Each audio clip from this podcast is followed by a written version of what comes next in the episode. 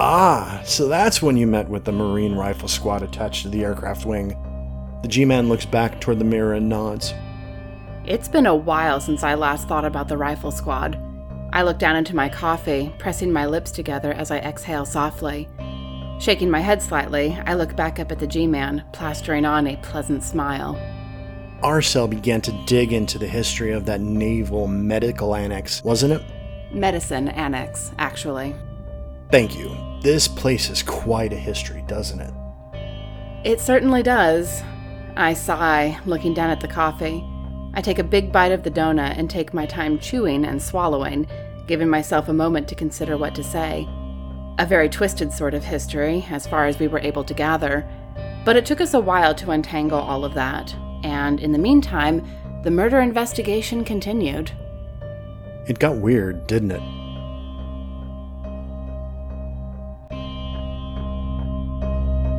You're listening to the Redacted Reports, a Delta Green podcast.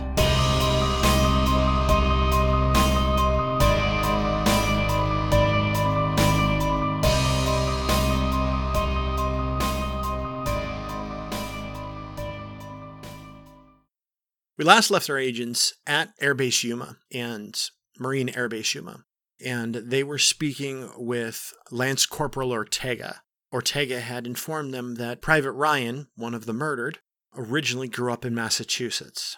And that's where we're going to pick up. So Ortega looks around and mermaids? What the hell do mermaids have to do with anything?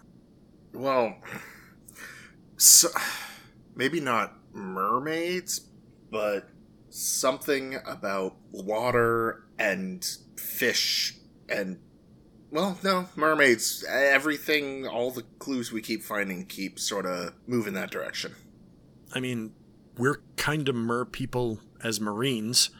We go hop on ships, come up amphibious. oh no no this is the kind like a picture of a chick with a starfish bra and a tail that kind of mermaid They've got a couple of those at the Ren Fair. This is not something that we re- should really spread around much, but the, the murder looks like it's a cult thing. And it's uh, water. With mermaids? Kind of a mermaid cult, yeah. Not mermaids exactly, but some kind of water god. You're shitting me, right? remember how i said this was going to sound stupid but it could be important Uh, all right. So those kids are involved in a mermaid cult? again, we're still at the beginning and we don't know anything yet. And yeah, We're in the fucking desert. I mean, isn't Baja close for? Yeah, that's not bad. It's only a three hour drive. And also, the god connected to this cult is very old, possibly dating from times when this part of the continent might have been underwater. Oh, makes sense. Makes perfect sense. No, As she shakes her head, no. no, it doesn't, but we'll roll with it. I'm gonna look back and forth and go. So I failed high school. Fuck, what class would I have even had to fail for that one? They don't teach that in high school. That's more of a I was raised Christian and it was in the Bible. Oh, the Noah thing. A little after that, but yes. Sure. Okay. Oh, I thought you were talking about when it went really underwater. Wait, it was really underwater. Where do you think all this sand comes from? The fucking desert. Bottom of the ocean. What?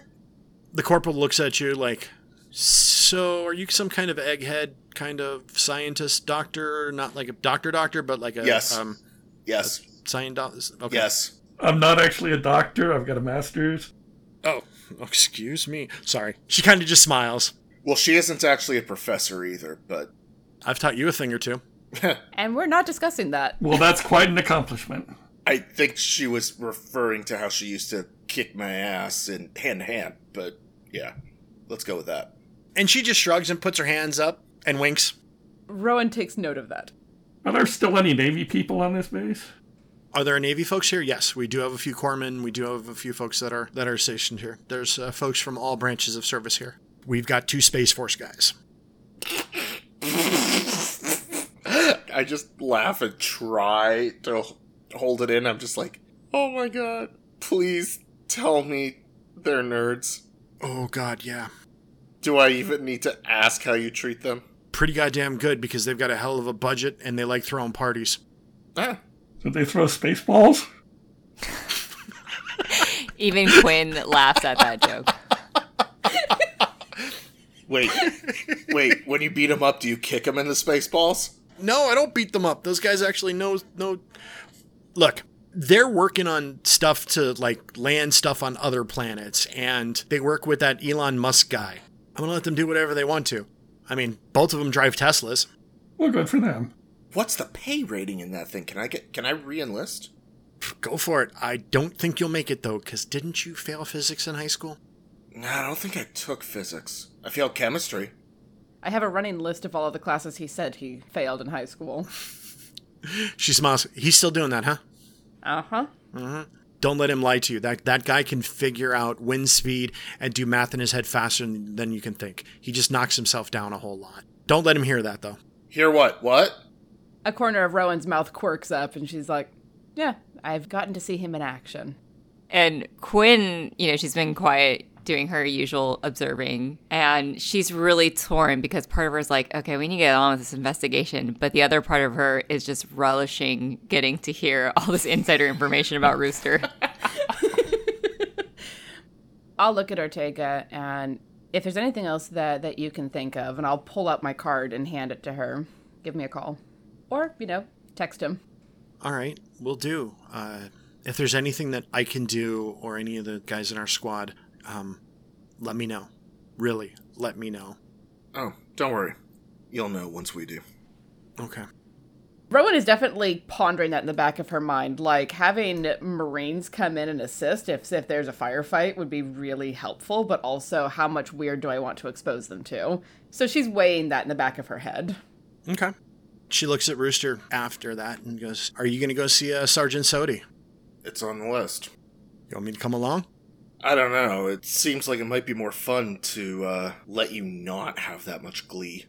If you can keep him from sticking his foot in his mouth, then it might be Nobody helpful. can. Accurate, however.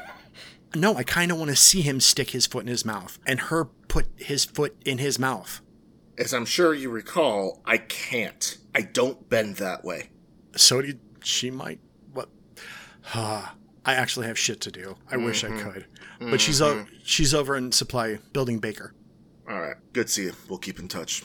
All right, take it easy. Be safe. Hoorah. Hoorah. And she escorts you to the door. Pleasure to meet you. Nice meeting you as well. If you guys are going to be around for a bit, we are going to have a little bit of a get together at one of the bars down the way over at Sunny's. Sunny's, huh? Yeah. Let us know when we might be interested. Okay. We're probably going to do it Friday, Friday afternoon if you guys are still going to be around. I have a strong suspicion we'll still be around. Yeah, because most of us are off on Saturday, so and it gives us a chance to, uh, Get blitzed. yeah. Cheers. Nah, that's for Friday. I am currently worshiping at, at the Hydra gods. and then sort of wince a little bit remembering the word Hydra Yeah. from the mural and just like, poor choice of words. Moving on. Quinn raises her eyebrows at that, thinking the same exact thing. I just look at her and go, uh, what? Hail Hydrate. Oh, water. Yeah. You know, fish pee in that stuff. It's been distilled and filtered enough that I don't give a shit anymore. Might as well drink the energy drink. It's got uh, enough shit to kill anything else in there. Or whiskey. That works. Look, I like not having my heart coming out of my ears as it's beating. The coffee does enough for me. All right. So you guys make the trek. Since this place isn't that large, it'd probably be a good idea to walk because you guys have a pretty decent parking spot for visitors anyway. About three quarters of the way there, you regret that decision. You would have liked to have found a closer place because the air conditioning on the outside does not work. What? On the way, Quinn will say, well, I'm sure this goes without saying, but uh, Innsmouth, was that thing about coincidences or quinkydinks? Quinky dinks and shit. Yeah. I'm starting to lean a little bit more towards the universe is rarely so lazy. There's something going on here, obviously, but that at least helps explain possibly why this kid, mm-hmm. why why this young man and his family. So, especially since the child wasn't down, the child wasn't downstairs. That's what I keep coming back to is that everyone else was brought to that place, but the child was upstairs in her room, And that's the room that had the mermaids. the sea motif yes that's what i keep coming back to that there's something about that family there's something i don't know maybe there was something about the child of private ryan i don't know i'm thinking with my mouth open at the moment Oh, it's okay. I do it all the time. The trick is not opening your mouth so wide that your brain falls out. But it was Private Ryan that was from Innsmouth, not the family. Right, but that's his daughter. And if they were there, And if you're going to make a sacrifice, make it epic. You don't suppose they had any kind of connection to Innsmouth? That would be very interesting to track down. Wonder how he met them. You arrive at a warehouse and you see that the door is wide open. There is air blowing out, and you see uh, people moving things inside. Uh, you know, a large military deuce and a half truck is being loaded up with materials, and you know, Marines are kind of working along there. One of them looks over at you and he, he starts walking forward. You see that he has uh, the private chevron on his arm. His name is Hopper. You can see it on, on the tag. Can I help you folks? looking for Sergeant Sodi. Sergeant Sody's in the back. Uh, you folks supposed to be here. Yes, and I'll pull up my badge and flash the FBI. We're with a FBI task force. We would like to speak with her. Oh, sure. Much obliged. You can tell that he cut off that sure was going to be a different word. He heads back. He's like, "Come, come on back. She's kind of busy." Ooh. He takes you back uh, into the area, and uh, he points out. You can see the sergeant chevrons on her on her shoulder. She's about six foot tall, muscular Indian woman, telling people move things here and there. And she's looking at a list, but she's also got a large briefcase, large metal briefcase that looks like it's a SAM missile components. And she's just holding it with one arm. And we know she's the quartermaster, right? Yes. The private says, Hey, uh, Sarge Sodi, these folks are here to see you. They're FBI. She looks over. I'm just gonna look at him and just glare in the way that a sergeant can glare. He recognizes and looks and goes, hmm, All right, I should be getting back to work now. You have somewhere to be, right? Yep. And uh, he heads off and starts humping stuff onto the truck. She walks over with a deliberate gait and she sizes up the four of you. Her gaze settles on Rooster. She looks at his pants, she looks at his shoes, just nods at him. So, FBI, I'm gonna flash an index card with a green triangle on it. She looks at you, and then she turns, and then with two fingers, she motions for you to follow. She walks into an office and she stands by a desk, and she motions for everybody to come in and sit down. Who's the last one in? Me. No, I am because I'm on crutches. Yeah, I'll be the first one in and, ta- and take a seat where she indicated. She notices you're on crutches and, and she waits for you to, to get in, then she closes the door behind you and then sits down. I'm standing. She puts her hands at the table and kind of crosses her hands in front of her. So, what's going on? That is what we are trying to figure out. Uh, We were told that you are a friendly. Yeah, I guess that's what I'm being called. What would we call you otherwise? Uh, she kind of she blows a raspberry. I'm not sure, but I ran into something in Syria, and uh, it wasn't right. And um, we ran into I ran into it again in Beirut, and still wasn't right. A couple people came and told me about it, and uh, I got debriefed by an FBI agent that had a similar card and uh, said that you guys might be back. They let you stay in. With that many encounters, I'm surprised you weren't recruited. Oh, there's a recruitment drive. Sign me not the fuck up. I can't say this. I blame you. Just count yourself lucky after that they let you stay in the Corps. So you'd be surprised that they when they don't want to get rid of one of the only Sikh female in the Marine Corps. Yeah. Fair. That's right. Yeah. There was something in the, the gas that was being used by the adversary. OIR? Hmm. I'm looking to look around. Did anybody, any of the others have any idea what that meant? Probably not. Okay. Well, to the topic of what actually brings us here, what do you know about the situation out at the Abril House with Private Ryan?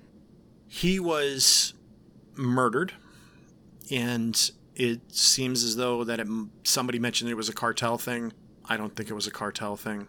I think it was a bunch of religious nuts, but it's not like we don't have enough of them around here. Oh, yeah? Yeah. Which kind of religious nuts? Take your pick. It's the desert. You know, you've got a desert death cult.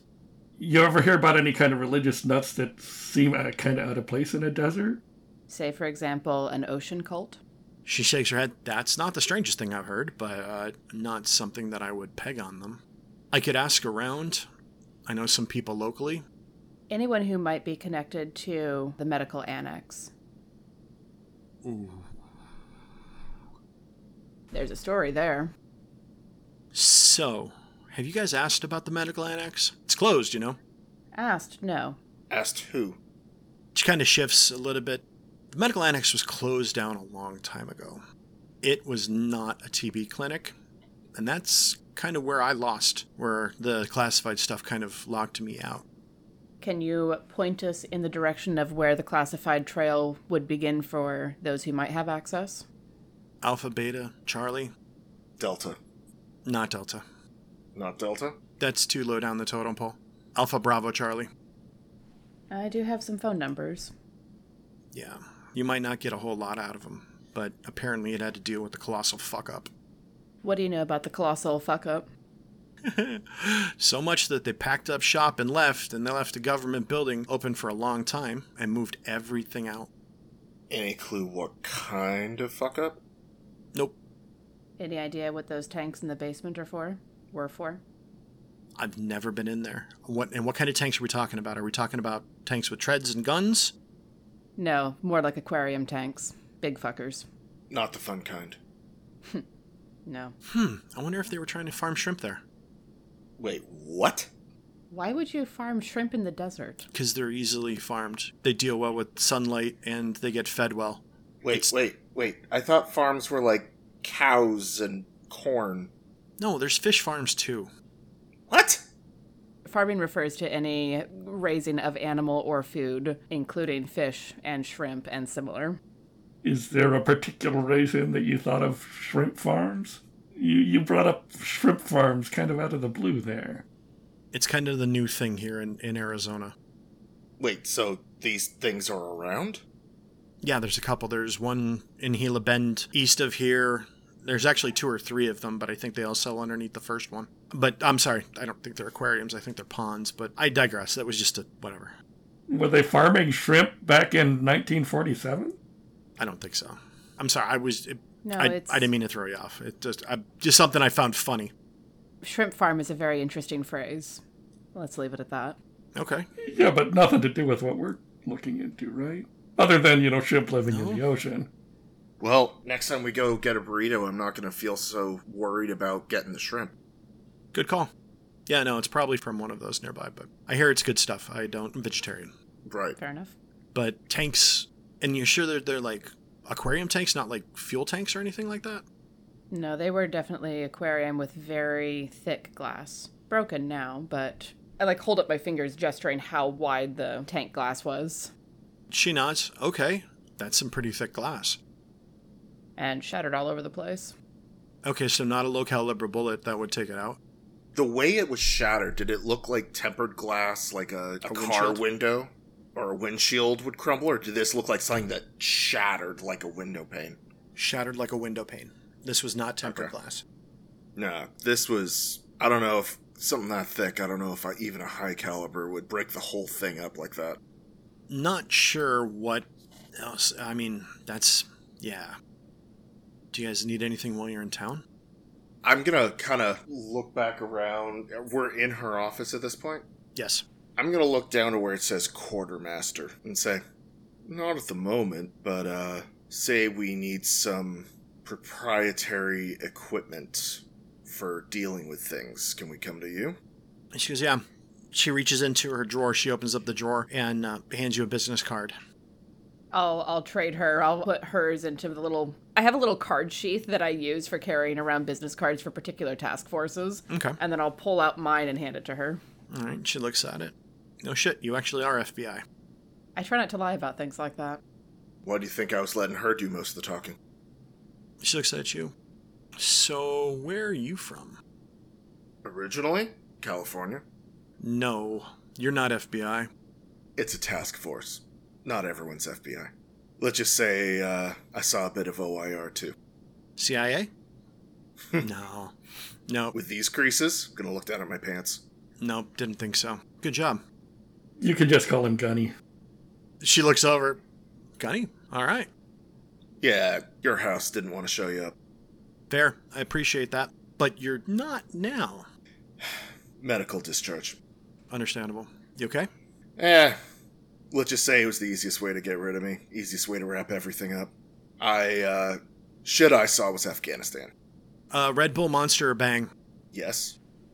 She reaches back and hands you a bang. Ha. Been a while from this one. Just sort of do the little shudder thing. It's cold. It's Oh. real cold. Shit, does that take me back? Can't get these in California. Thank you. Are you going to need to stay up? You need goes? You need no goes? I got that. I got that taken care of. Um, but without official creds, it's a little hard, harder with firepower. Were you a creeper? Yeah. Do you have something to, to chill out? Basically, she's asking if you want diazepam. The slowdown. I'm gonna think about that, look at the bang, and go, yeah. Shh. I'm not gonna say I'm a huge fan, but I'm also not gonna say. Here's a question Where can I stow things we've got?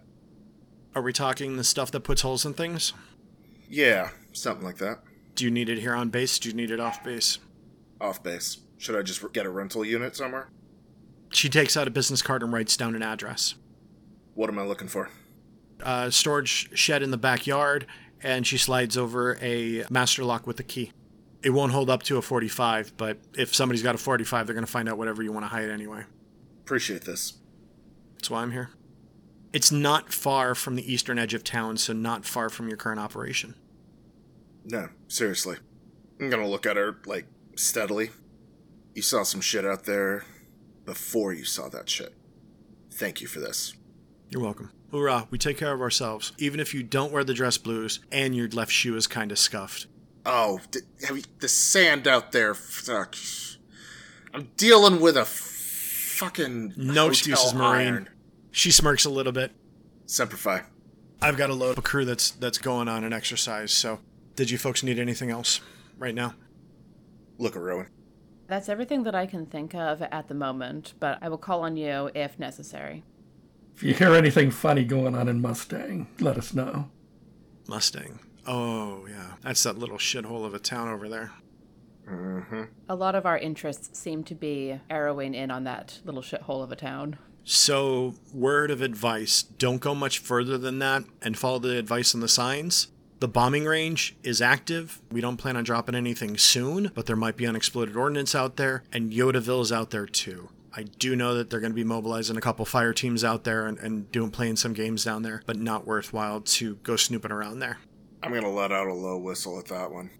For the non military person, what was that second thing? Yodaville? Yes, that. Yodaville is a small fake town that is built outside of Yuma that's utilized for close quarter battle training, like city building to building training. It's a mock up of a town. Oh, I have a bad feeling. hmm We will do our best to avoid it. All right. Thank you very much, ma'am. You're welcome. She walks up, she opens up the door. Without making a motion, she motions for you to leave. Yeah, that's fair. I will not delay in leading us back out. River, you notice that she does keep an eye on you and walks up a step, half step back on your bad side, almost as though that she's there to support you if you fall. As soon as we're out of the same room as her, I'm gonna immediately start like rubbing my shoe up against my other pant leg, and then I'm gonna look over, kind of at all three, and go, "I like her." I do as well. No, not. Li- yeah, sure, okay. And Quinn will just pat him on the back. It's okay to like things. Actually, a little kind of open mouthed, going, "What?" I, I, I look around for help at the other two. Come up on on Rish's other side and pat his shoulder and be like, "Let's let's let's get out into the into the shithole so we can get to the air conditioning." Yeah, you step out of, out of the large bay door and it's hot that reminder is there it's a little bit past noon and the sun is not the hottest part of the day yet but you know it's there I'm gonna check my phone to see if I've gotten a call from Detective Reardon. so serendipitously you get a text message right as soon as you pick up your phone we got one I'll text back. Wait for us. Rooster, we need to get down to Yuma PD expeditiously. Pedal to the metal, friend. Let's go. am I obeying speed laws? Just a little over. They apparently have one. Mmm. I don't know if that means that they found the information that we did or if they actually have someone in custody. I suspect in custody. I'm gonna hit the radio. Immigrant song comes on. Just don't speed on the base. I do not want to have to deal with that. No, ma'am. You check out at the gate and uh, make really good time to uh, Yuma PD. You arrive at the police department, you park and visitor, and you know you make it to the luxurious decadence of the front door where the air conditioning kind of blasts you in the face, and any sweat that you've accumulated is then blown dry off of you from the change in temperature, almost to a point of chill. You're not sure that you've gotten used to or will ever get used to the temperature changes. You get inside, and a desk sergeant is there and looks up. Agent redacted. Yes. Hold on, hold on, just one moment, okay? All right. He uh, grabs the phone, makes a quick phone call. Even as he's calling, Reardon is walking. Don't worry, don't worry, I got him. I got her. He puts the phone down. She looks at the four of you. So, we picked up this fellow, young guy, and uh, come with me. What is my read on Reardon at this point? Is she excited? Is she upset? Give me a humint roll. Actually, everybody can give me a humint roll. Oh, good. I get to check something off. 35 success. Okay. 15. Yes. Finally a success. Holy shit. Did you make it? Yes. uh, wait, wait. Oh, wait. this is 10. If it were, yeah, if it were Call of Cthulhu, it would have been a critical success. I got a 2 out of 12. Nice. it's a shame you didn't get a 13 to put a check in there. All right. and- I already have a check because I tried. Okay. I failed. You failed. You can put check mark in there. She has a sense of excitement going on here. It's not a happy excitement, but she got a hit. I'm very familiar with this particular excitement where that adrenaline kicks up because of a lead paid off. So here comes the problem. He confessed before he got his rights read to him and before he requested to speak to an attorney. He has not requested to speak to attorney. He is 18. He has been read his rights. He's currently in a questioning room. All right. Would you like me to obtain the same information now that he has been legally read his rights? I think it would be a good idea. Did you? She looks at Quinn. This is your realm, right? Well, I don't know much about who you've taken into custody, but if they truly are involved with some type of cult, yes. Do you both want to do it? I think I that would think be so. a good idea. What led you to this person? we had picked him up on a basic misdemeanor charge, and while he was in the back, he confessed to being an accessory while he was in the back of the cruiser. What is this person's name? Eric Allen Raven. Real quick, for those of us who don't watch Law and Order, can you please explain to me what all the the all of that meant about he said he did it, right? He said he was there. So why isn't that it? Because if you haven't had your rights read to you, then it could be seen as a form of coercion and it may not stand up in court. And when dealing with minors, it gets even more messy. But he's Well, not a minor. He's 18. He's not a minor. All right. And I'll, I'll look over at Quinn. Dr. Redacted, shall we? Let's go. She opens the door. Inside, there's a police officer just talking to him. The I'm going to call him a kid, but he's 18 years old. The young man is handcuffed. His hands are handcuffed to the table as well. You know, he's, he's seated in the chair, and the guy's asked him, you know, do you need any water or anything like that? He looks over at you guys, just kind of nods and walks out, leaving you in there. Are River and Rooster somewhere where we can watch this? Yes, you're taken to the room behind the mirror. I will ask if I can see the file they've got on him. it's actually on the table right there. The kid has a bunch of priors, um, minor things. The most, the the worst thing is, is he stole a car as a juvenile, took it for a joyride. But when he turned 18, it was expunged from the record. It wasn't really expunged from the record. It just can't be used against him. It's still there. It's still part of it. He is from Mustang. Yeah, and I'm going to note down his address and any known associates they have listed. Okay. I'm gonna kind of look around the room, kind of take it all in. Go. I always wanted to see this side of the thing. So I will walk over and sit across the interrogation room from the young man. Is there another chair that Quinn can sit in? Yes. All right. So gesture her over over to to the seat and then fold my hands in front of me. Eric Allen Raven is your name, correct? Yeah. I'm Special Agent Redacted, and I hear you have an interesting story for me. Special agent? Like, what are you, like FBI or some shit? Reach in my pocket, pull out my badge, slide it across. Some shit indeed. Oh, okay. Yeah. So you want to know about about the house, about about the house, about the murders. I do. What can you tell me about that? So, puts his head down. Do you know what it's like when someone tells you to do something and you may not want to do it, but you do it anyway? Yes, I do. I don't think you do. I mean, okay. I I wasn't inside. I was outside. I I I, s- I kept watch. I was I was at the corner of the the corner of the fence. I sat up on the fence uh, and and they went inside and and I heard things. I heard I heard the screams. And then the screams went away and I was told it was going to be all right. This is what we were supposed to do. When you say the screams went away, do you mean that they stopped? I don't know. They they they they just went away. They went away. Mm-hmm. Like no more. They were gone. And I was told it was going to be okay. And this is what it's supposed to do. This was part of the plan. It was the start. The start of what? He looks at you and his eyes well up a bit with tears.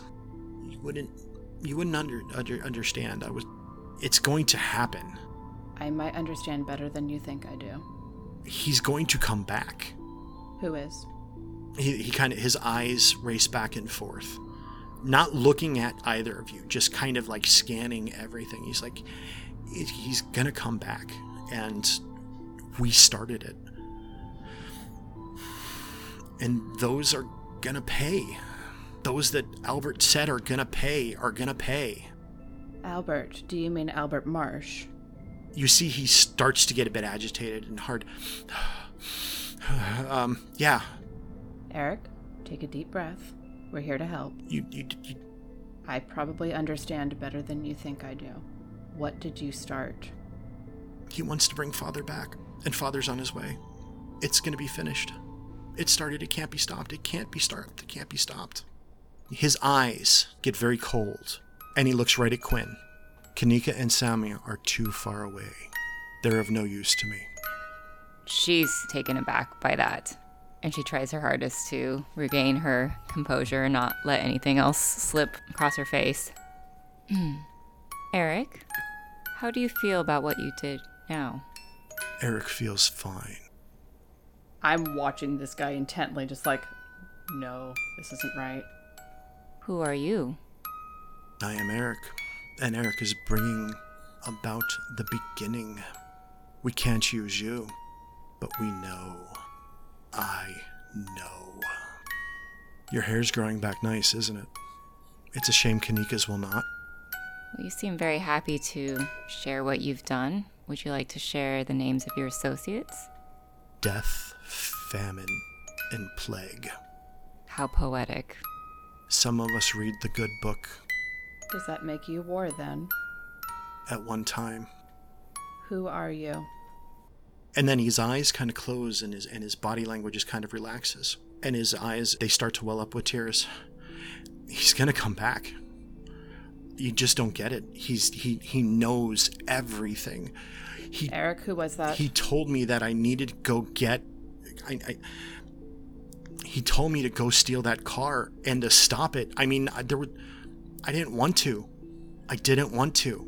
But But you felt compelled, as if something had taken over your body.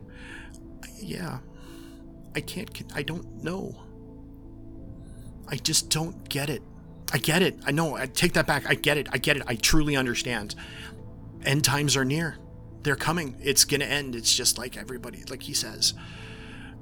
Who are the others? I don't want to go back to that theater, that thing that's inside. No. I'm not ready. I can't do it. I don't want to go back. Don't make me go back. You don't have to. What theater? What theater? What theater were you referencing when you said you did not want to go back to that theater?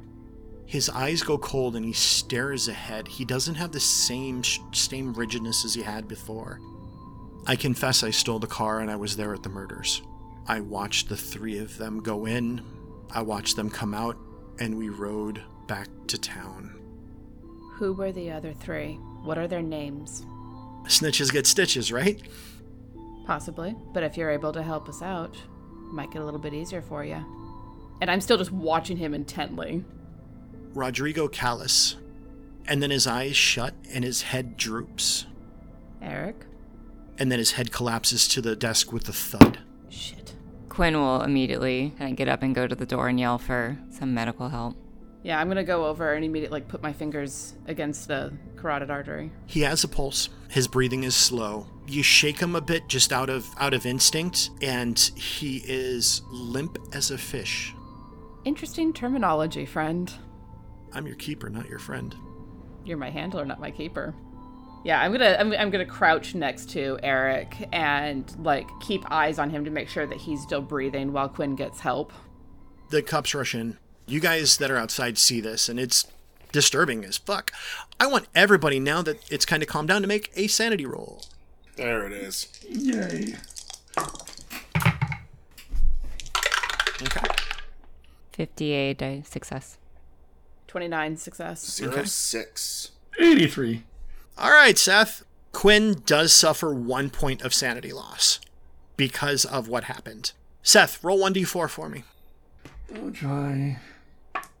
One. One, you also suffer one. The rest of you, you guys are good. It was creepy and a little unsettling. A lot unsettling. The cops come in and, and you know, they check him out, they pick him up, and uh, they undo him from the table, take him outside. They take him into a, into a holding cell. And uh, Reardon comes by and goes, That was some of the weirdest shit I've seen. Yeah, it's in the top 10 for me.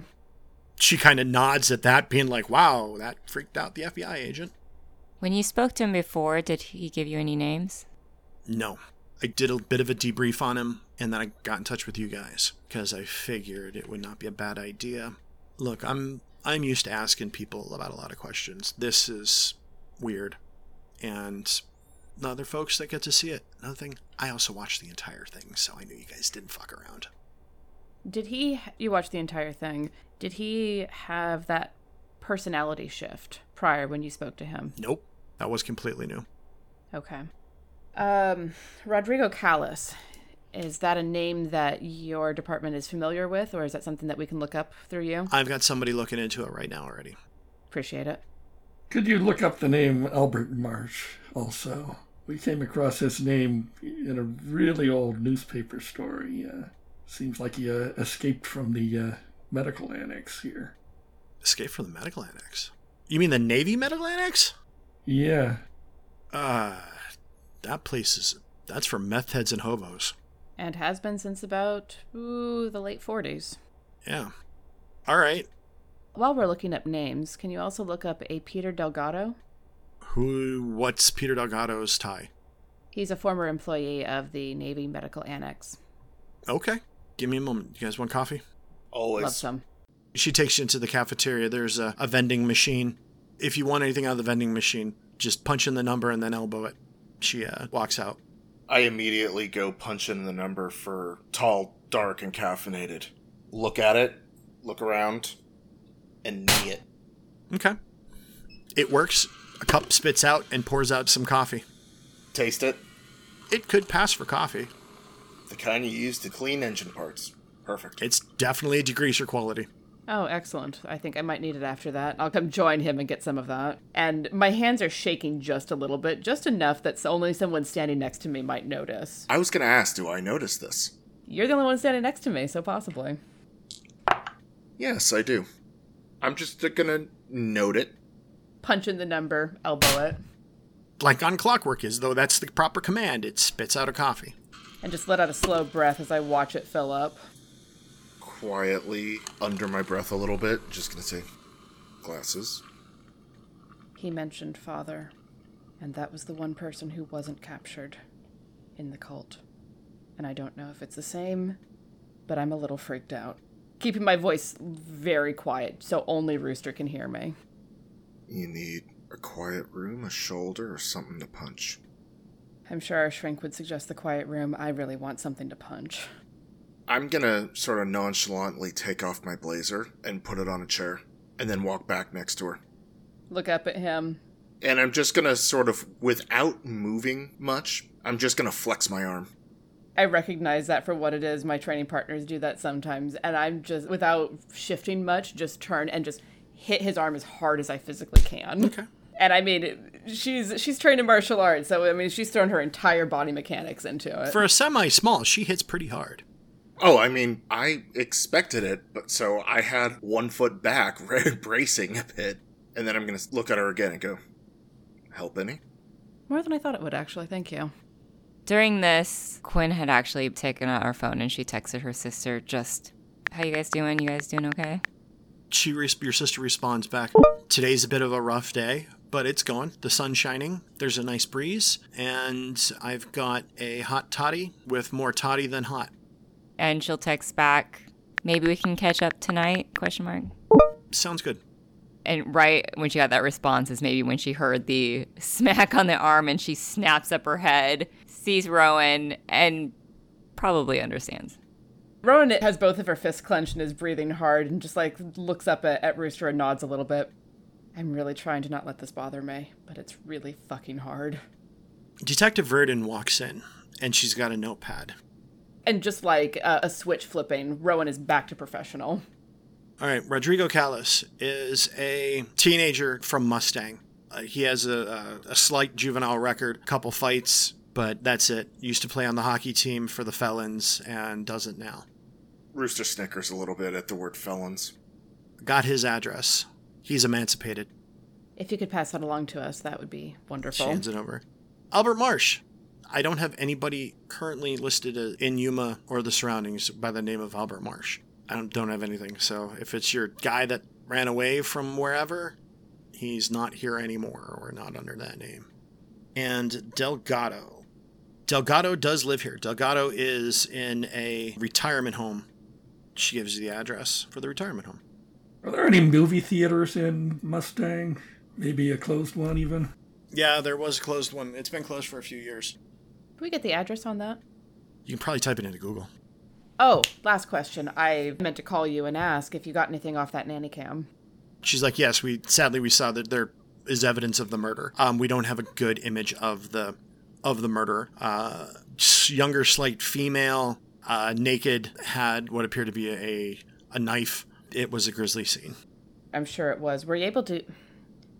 Damn. Is there any any even a blurry picture of of the woman? Rowan says as if she hasn't already gotten all this information, but she doesn't want to let Yuma PD know that she went behind their back. She's like, yeah, we were able to do that. Um, I'll see about getting that picture printed out for you. Any tattoos or distinguishing marks?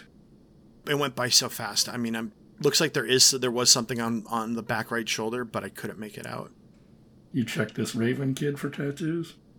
We didn't get a chance, but that'd be a good idea. That might be a very good idea. I know where he's at if you want me to go look. There's a lawful process to do things in that, and what you would do is not. Just gonna. Fine. Nope. Fine. Never let me have any fun. Movie theaters on Sixth Avenue in Mustang. All right.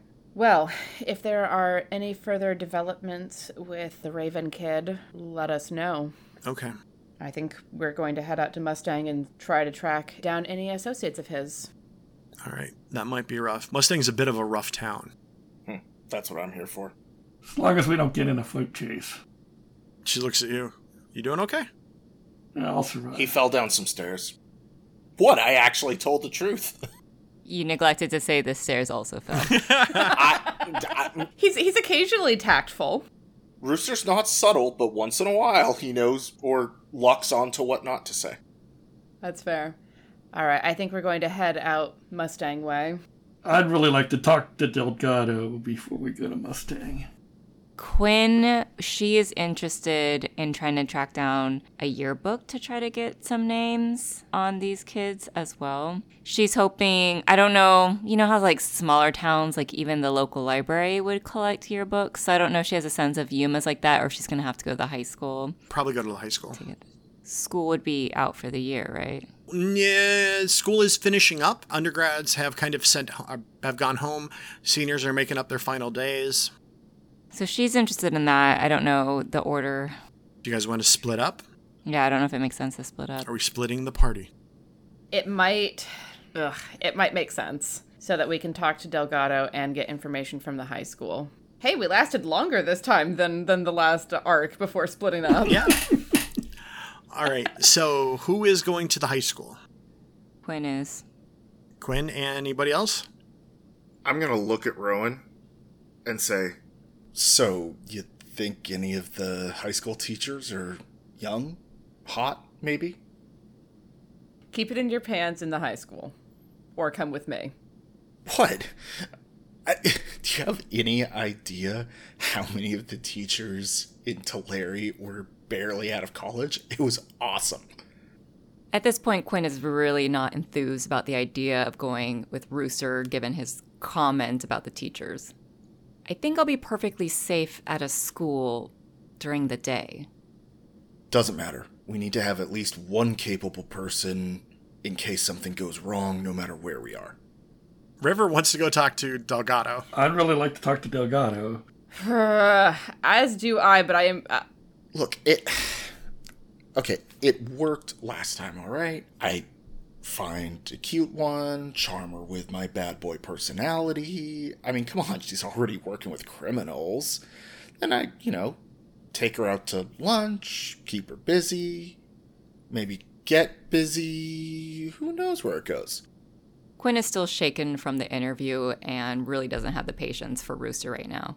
I know you have this macho persona you have to put on to cope with whatever it is you need to cope with, but we're here to investigate, not get you a date.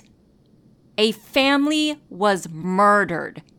A child was murdered. And it sounds like children may be the ones responsible, under the influence of God knows who.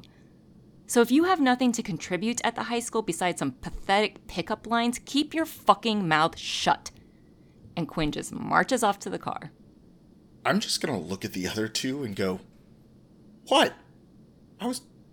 The consenting adults? Uh, distractions? I. I. Okay. okay, fine. I'm leaving. all right. Are they Ubering over? I don't know. Are they taking the car? They took the car. cool. We're Ubering over to the, the retirement place. This ought to be fun. Okay. All right. So we're going to do the library first. You arrive at Yuma High School, and it is a fairly modern looking building, two stories high, and it is the home of the criminals, not the felons. "Wait, what?" We've been calling them felons this whole time, and they're not. They're not felons, they're just criminals. So they're alleged. I, I don't even know.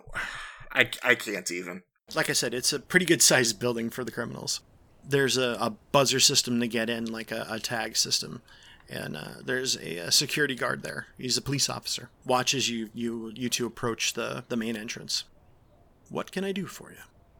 Ultimately, we're trying to make it to your school library, sent over by PD to do some research, but we don't mind checking in at the main office.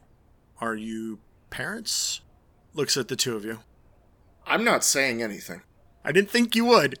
Because for all of Rooster's failings, he knows when he hits a nerve and how not to push. Have you been working here long? Been here for a while? Yeah. You knew Sierra. Uh, Sierra Abro. Yeah.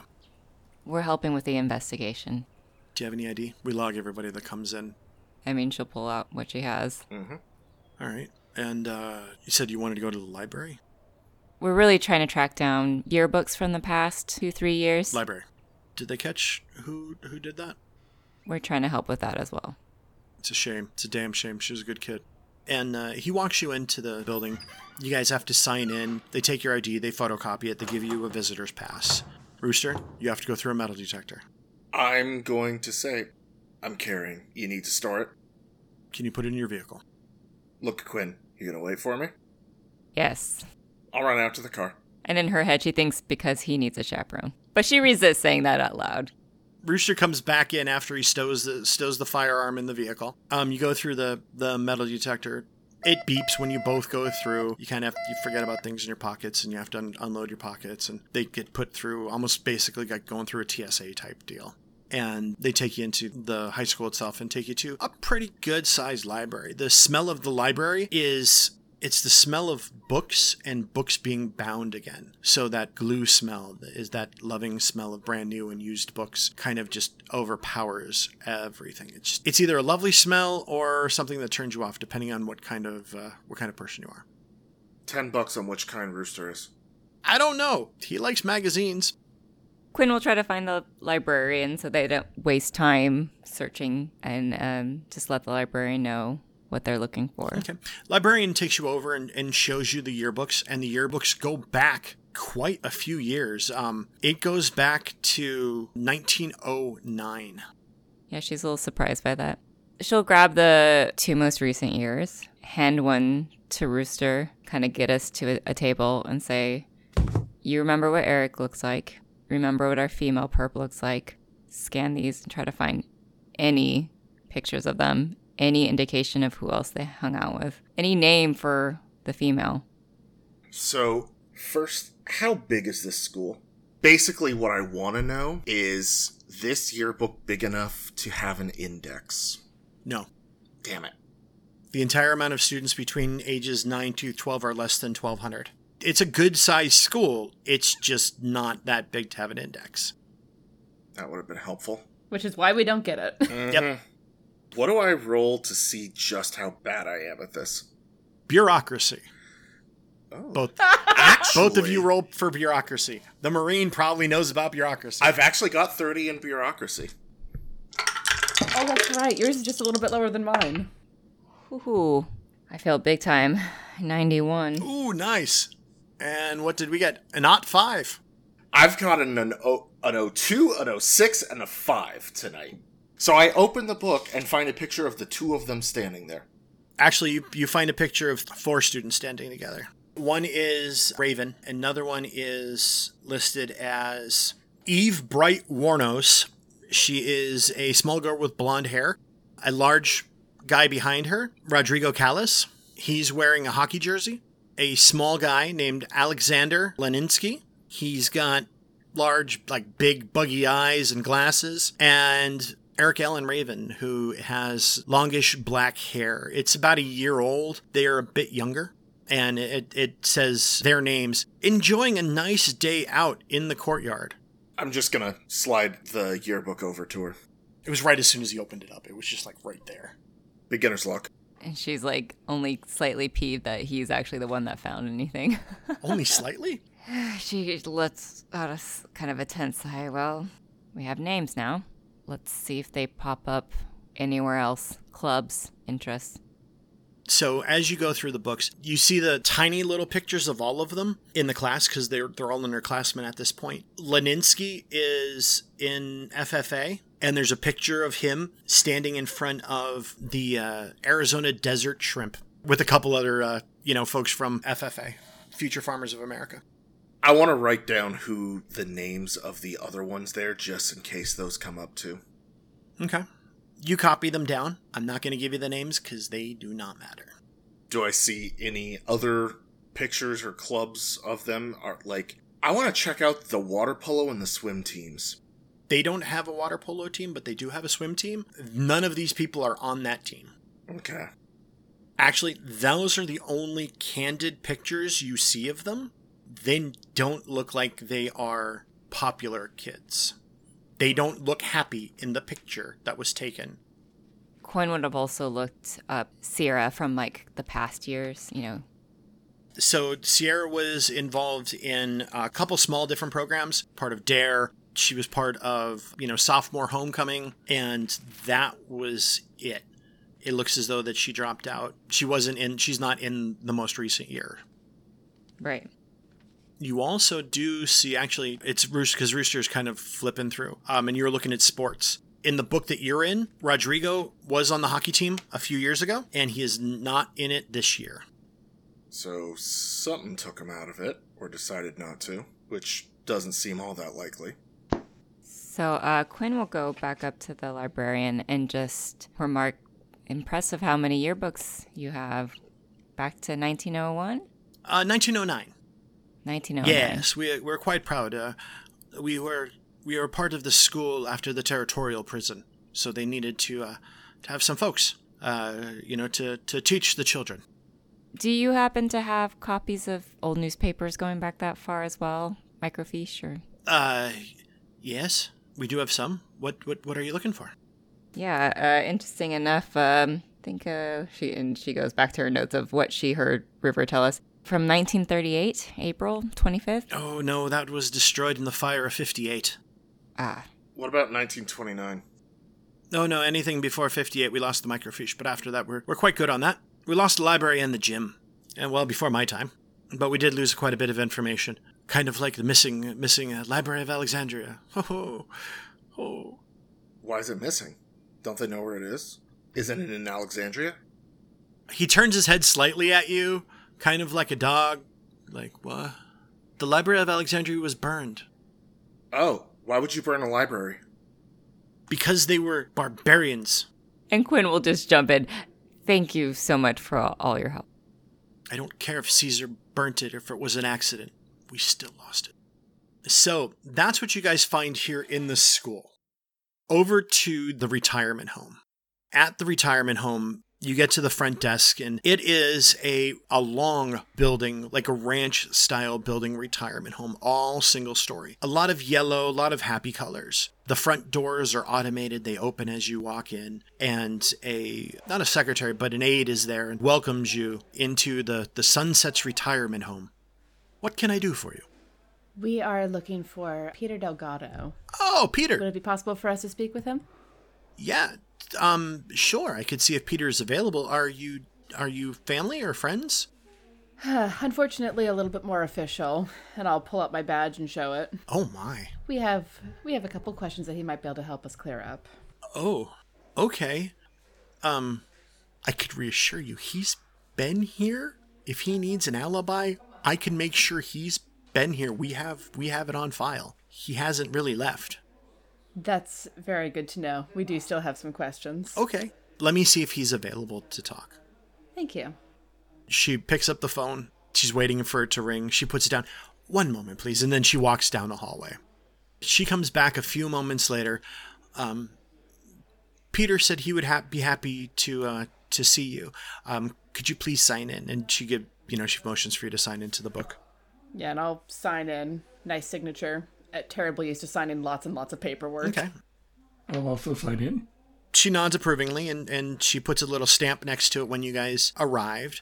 She's like, "All right, um, he's he's down this way," and she starts starts walking. Now this is a full care facility, so as you're walking down, there is a faint scent of the hospital here. It is not necessarily the best or most comforting smell.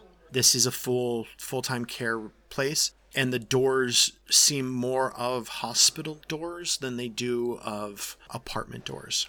And uh, she takes you down a bit and shows you to his room. And outside the room, there is his name with a plaque, and there's some flowers underneath it. The door is slightly open.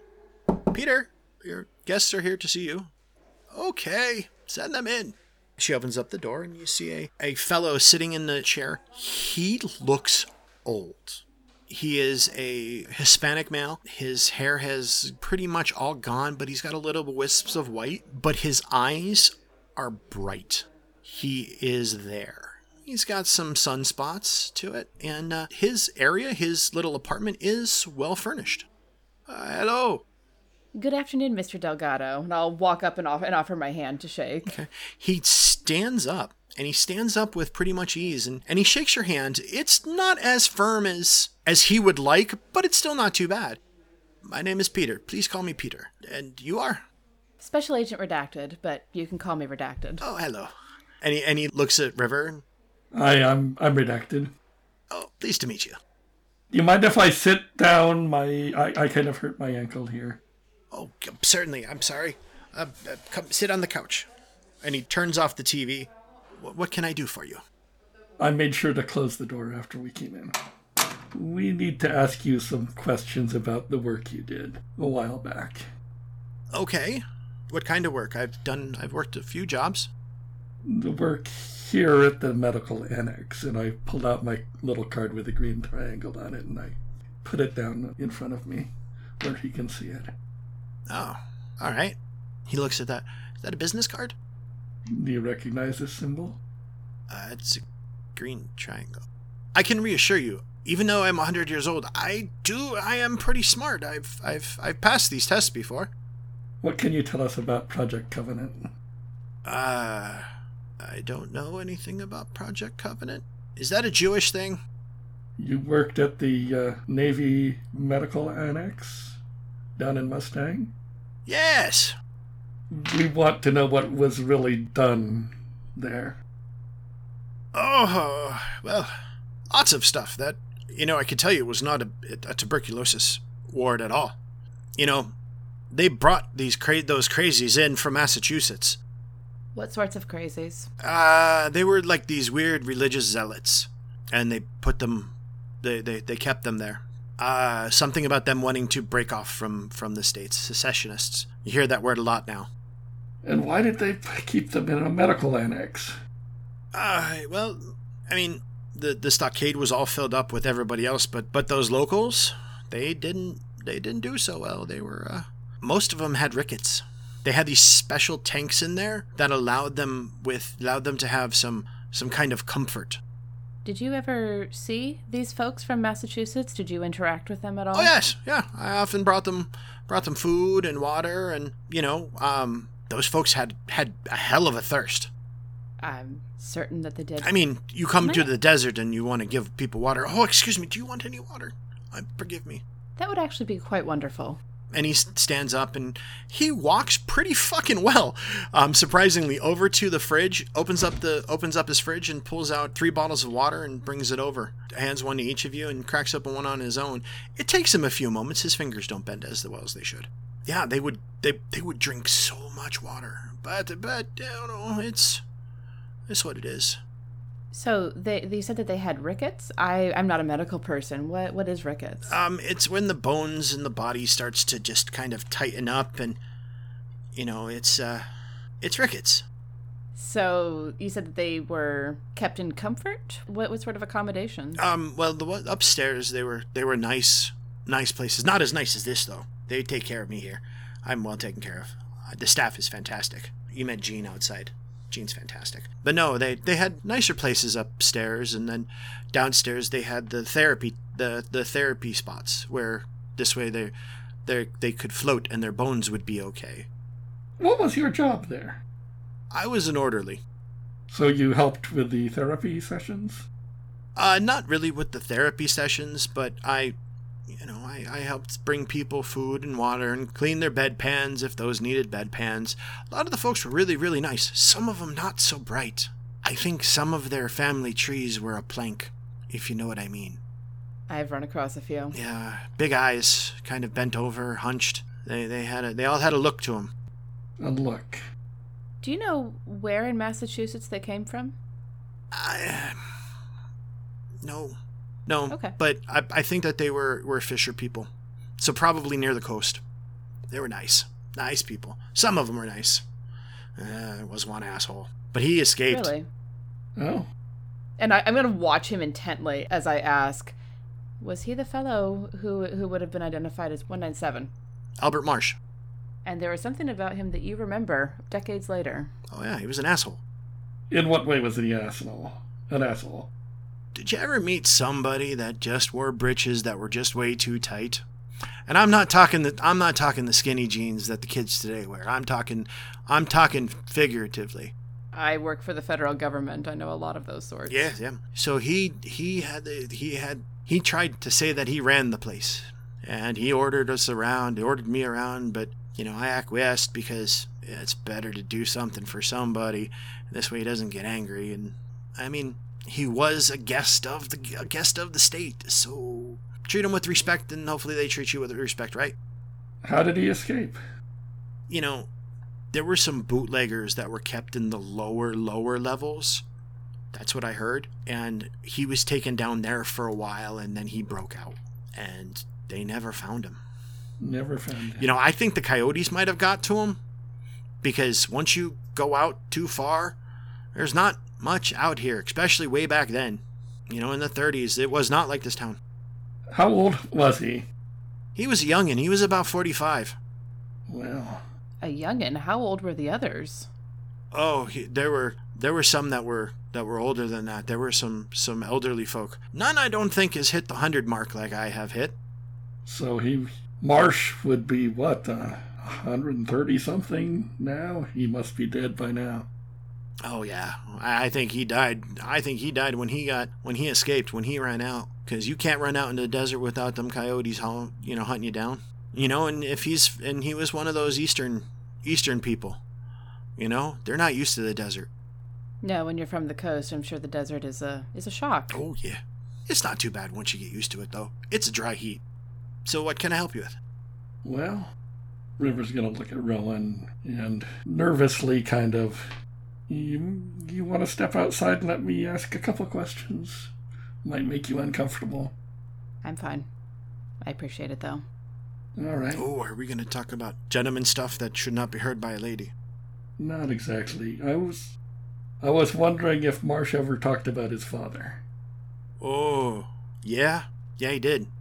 Apparently, his father was a bigwig, which gave him his big britches or his small britches. Don't know how that works out. Either way, he was too big for him. Well, what did he say about his father? Uh, it's between you and me. I don't think his father was who he thought he was. Why is that? because he would because when he talked about his father, he talked about his father being, you know, being this being the sea guy, you know, being I think it was maybe a captain or something like that. Okay. You said they were But he was, fisher a, folks. he- you know, I think he, yes, but I think he might have been, but they were religious because he called his father father, you know, like, you know, like like like a priest.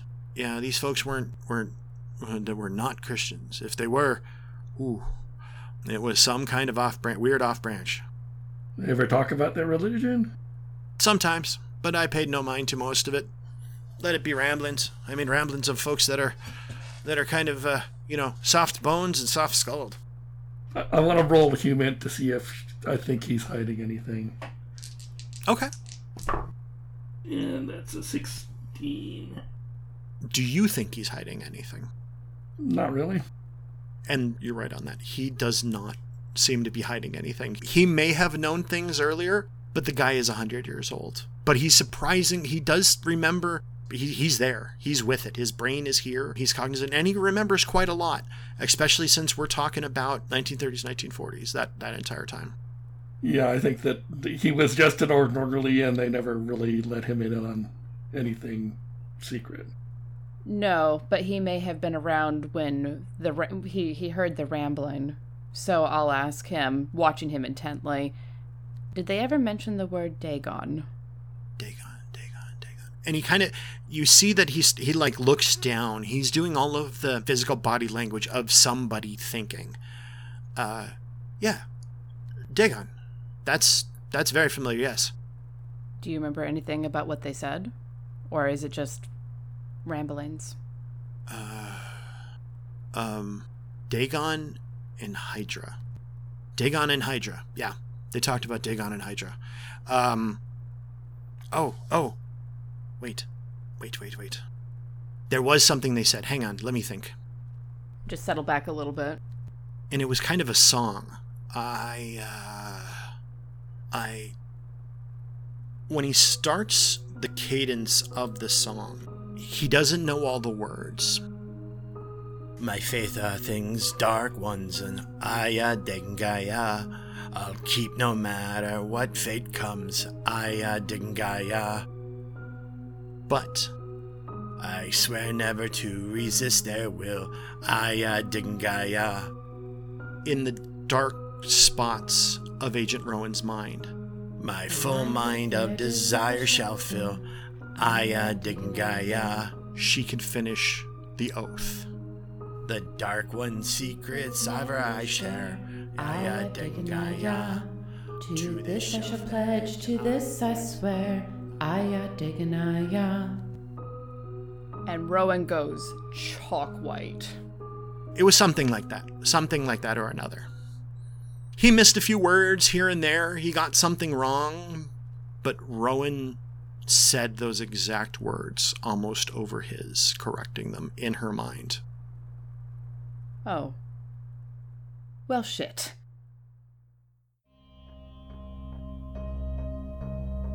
I pushed the empty coffee cup away blindly, resting my hands on the table as I struggled to breathe. The memory of that song, the oaths, everything connected to it, hurts. It's right there, pounding against the inside of my head. Redacted, it's very important that you recite the song. He leans forward and gently places his hand atop yours. This is the first human touch you've had in weeks. You recoil a bit reflexively, but his grip tightens ever so slightly in a comforting way. I know it's difficult. You've built these barricades to keep these things away. Please, can you sing the song for me? I can't. There isn't enough air in the room, and I find myself gasping. His hands on mine are warm, grounding, but I'm right on the verge of a full panic attack. Too. I can't. Those walls are keeping you prisoner. It is keeping you in a cell tighter than any cave near the coast. Those walls just keep closing in tighter and tighter the longer you keep them up. He leans in closer and whispers, Free yourself. He's too close, his breath stirring the hair near my ear, and I lose the last threads of control I had. Wrenching my hands away from his, I grab the edge of the table and shove myself backwards, almost hard enough to send me tumbling to the ground. Somehow, I manage to recover my balance enough to keep from falling, and I scramble for the corner of the room. Too. too much. Can't. No. Leave me alone! Even the dimmer light hurts my eyes as my glasses go flying, and I cover my face with both hands as I curl into the corner. After what seems like an eternity, you feel his hand on your elbow, Agent Rowan. He gently motions for you to rise. You resist standing until he places his hand on yours. He hands you your St. Michael medallion. "Ah, Maybe you should get some rest in your room. Thank you for everything today. And the G Man quietly leaves the room. The closing of this door sounds like a cell being slammed shut. Holding the chain of my necklace like a rosary, I close my eyes and lean hard against the wall, turning away from the light source as I slide down to my knees. My mind is whirring, my breathing coming in gasps. And there, alone in the interrogation room, I sing a song that once brought me a crude, painful form of comfort in a place that felt very like this one. I give my life to the EOD. I take an eye. The deep ones know what is best for me. I take an eye. My oaths I swear never to betray. I take an eye. The ancient laws over me hold sway. Aya Dignaya. The order has right to judge and try. Aya Dignaya. Punishing any failure or lie. Aya Dignaya. My faith in all things with the deep ones. Aya Dignaya. I will keep no matter what fate comes. I digging I I swear never to resist their will. I digging I My mind with their desire shall fill. I digging I The deep one's secrets never to share. I digging I to this I shall pledge, to this I swear. Aya diganaya.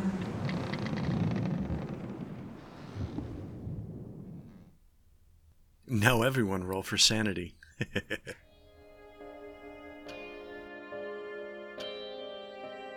I'm Tiana Hansen, and I play Rowan. I'm Ben Sislowski, and I play Rooster. I'm Seth Jones, and I play River.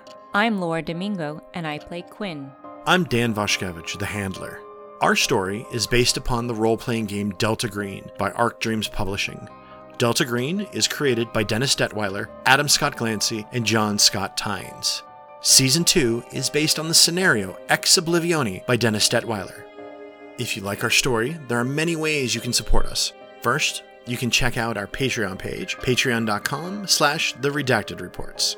Patrons of our podcast will receive early access to episodes, Rowan's written reports for each story, as well as other goodies and opportunities exclusive to our patrons.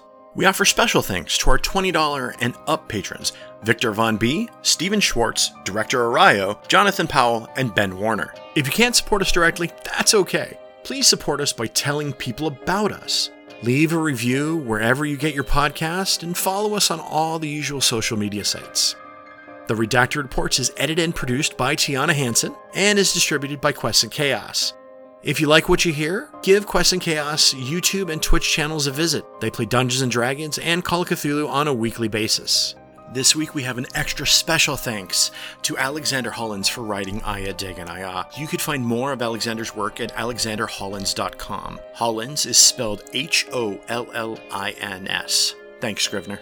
Join us next week, because outside the bounds of reality lurk entities with names unpronounceable by the human tongue, creatures of hunger and rage that would like nothing more than to devour our insignificant universe.